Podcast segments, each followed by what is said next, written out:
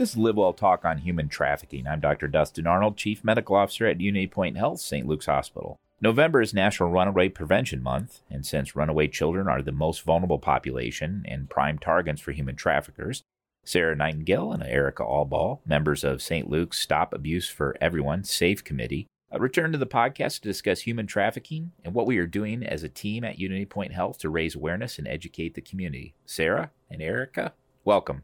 Thank you. Welcome back, actually.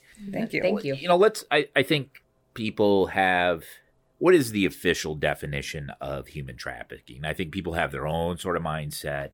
Um, Absolutely. I think, as we'll discuss as we go on, a ma- significant majority of people don't, it's probably happening right in front of their faces. They don't realize it. Yeah, I think there is some kind of misconception about what human trafficking actually is. And so, really, the official definition is human trafficking is a crime based on the exploitation of others. So, that's usually through forced labor or forced sex acts. Um, there's really three components to um, trafficking that make it actual human trafficking. One is the use of force. So, that can be physical restraint or harm fraud, so making those false promises about wages, working conditions, living conditions, um, making false promises of what you will be able to gain by performing particular acts. And then coercion. So that's threats against any person. That could be threats against the victim, or that could be threats um, against their loved ones as well. So it doesn't have to be actual acts committed. It can just be that threatening, that threatening piece. Um, one thing as you mentioned, it is National Runaway Prevention Month. And, and the reason we wanted to come out and talk about this today is because there's actually more people being trafficked for labor per year, but sexual exploitation itself is much more profitable. So it actually makes up 80% of the $150 billion a year industry. So it's a really significant uh, cause that we come out and talk about today and really hopefully break down some of those barriers about what human trafficking actually is. And you're right that it does exist in our community. Yeah, I think it's, uh, we mentioned runaways being more vulnerable because they are, don't have the support system that other people do. But I think it's important for people to understand that someone could be human, a victim of human trafficking and not necessarily be a runaway, correct? Absolutely. Absolutely. Can you share some other misconceptions that people might have about human trafficking here, particularly here in Iowa? Yeah, absolutely. So actually, human trafficking is it. We kind of mentioned this, but it's one of the. Um, it is the fastest growing organized criminal industry, um, according to the U.S. Department of Health and Human Services. So it comes in second only to drug trafficking, and it actually has surpassed arms and weapons trafficking, which I think is important to note because that means it's an industry that's growing. Um, and we we want to bring awareness to that and try to see what we can do to help and support that. One other important issue to remember is that about 98 to 99% of victims never actually get out of um, human trafficking. So once they're trafficked, the average life expectancy is about seven years, and few actually really receive help. And so that's another reason we're out here today in order to raise that awareness so that hopefully we can continue to um, help and support those victims. And Erica can talk a little bit more too about Iowa specifically and why it's important. So, this is a uh, widespread issue. It's been reported in all 50 states. And in 2017, a total of 218 calls were made from Iowa alone to the National Human Trafficking Hotline. Iowa is a major hub for transporting victims because um, of the I 380 and I 80 connects large cities in the Midwest, such as Chicago, Minneapolis, St. Louis, and Omaha. Traffickers can make money while transporting victims to bigger cities, which is why it's important for us to discuss this about what's going on in Iowa. Youth are at risk. 1.2 million children are trafficked worldwide. The average age of entry into sex trafficking is the early teens, and as many as 300,000 children in the United States are at risk of becoming human trafficking victims. What are some signs to identify a victim that our listeners or other clinicians uh, could uh, keep in the forefront as they interact with people to, to, to whether or not someone is being a victim of human trafficking?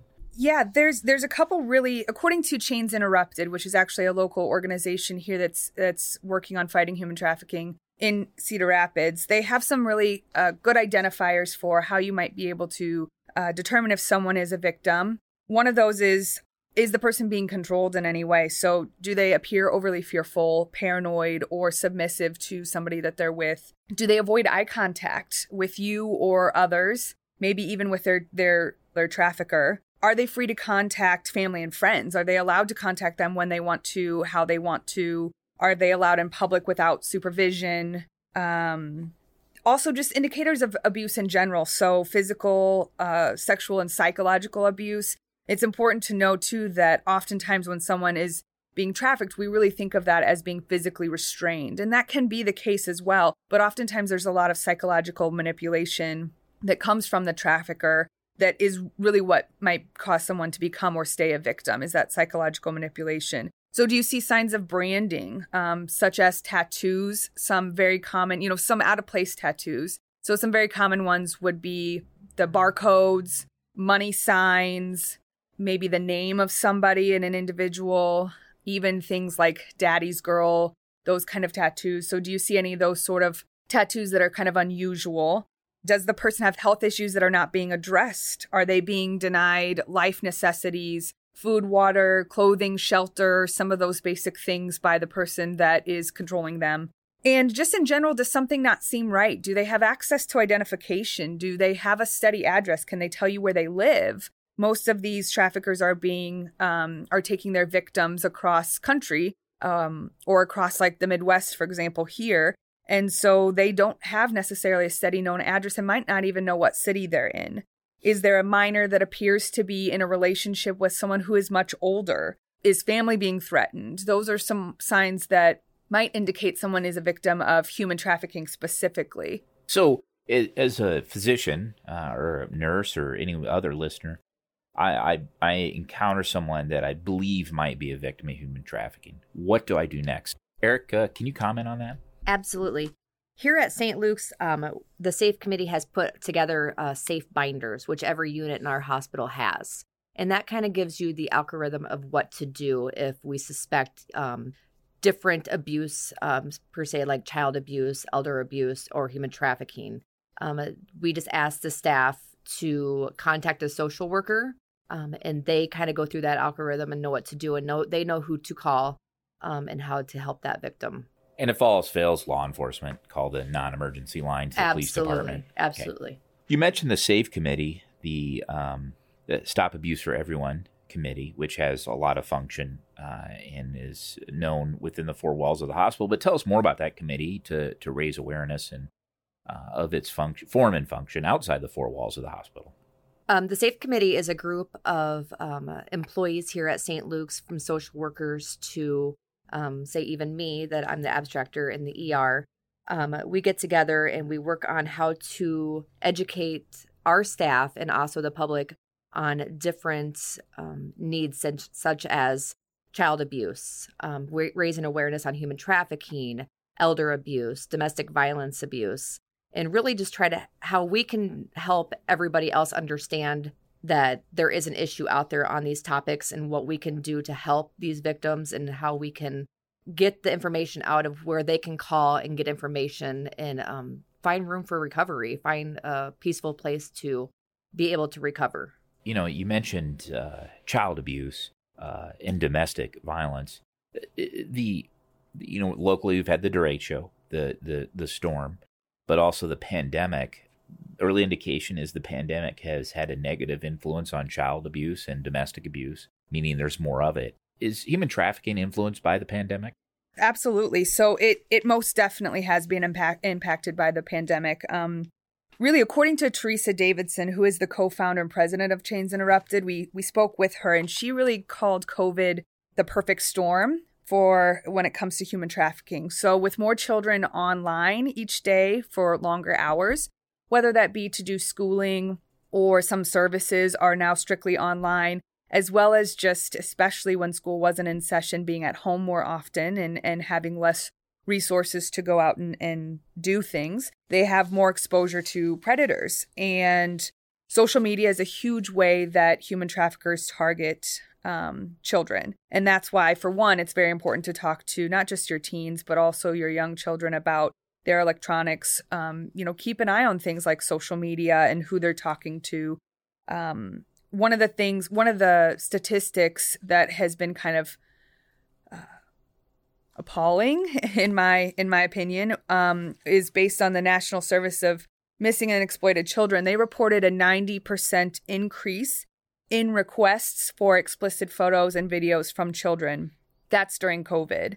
There's also been a 90% increase in cyber reports reports of exploitation, meaning a 90% increase in children actually providing these images um, and and them receiving the calls at the hotline for this. So it is a, a huge issue, and the pandemic has created struggles for this, even with places, social services being closed, schools being closed, places where maybe these children um, or adults as well would be around people who might be able to help and support. With the closure of that, there's less exposure to people who can actually help them. Yeah, it certainly had a uh, pandemic has changed the way we live and uh, appears to have set a new normal uh, for us as we go forward. You, you, mentioned resources, and I can imagine if you Google human trafficking, there's, the the search could be uh, disturbing. Uh, but uh, what are the good resources for people to reach out to so they can learn more about this topic? Yes, um, we have Friends of the Family, and I can give you some phone numbers here. Friends of the Family is 1 800 410 7233. Chains Interrupted, which is 319 369 4415. And we have Foundation 2, 319 362 2174. You can also contact your local police department and ask for someone that specializes in human trafficking. Um, the police department here in town to contact would be 319 286 5491. You can also call National Human Trafficking Hotline at 1 888 373 7888 or as easy as texting help or info to 233733. That's that's uh, that's outstanding, Erica, and we'll, we'll, we'll be sure that the uh, numbers and those resources, perhaps even the links, are in the notes to this uh, podcast. Sarah, Erica, thank you so much for joining me. This has been great information. Again, that was Sarah Nightingale and Erica Allball, members of the St. Luke's Stop Abuse for Everyone Committee, the SAFE Committee. Thank you for listening to Live Well Talk On. If you enjoyed this episode, don't forget to subscribe. And if you want to spread the word, please give us a five star review and tell your family, friends, neighbors, strangers about our podcast. We're available on Apple Podcasts, Spotify, Pandora, or wherever you get your podcast. Until next time, be well.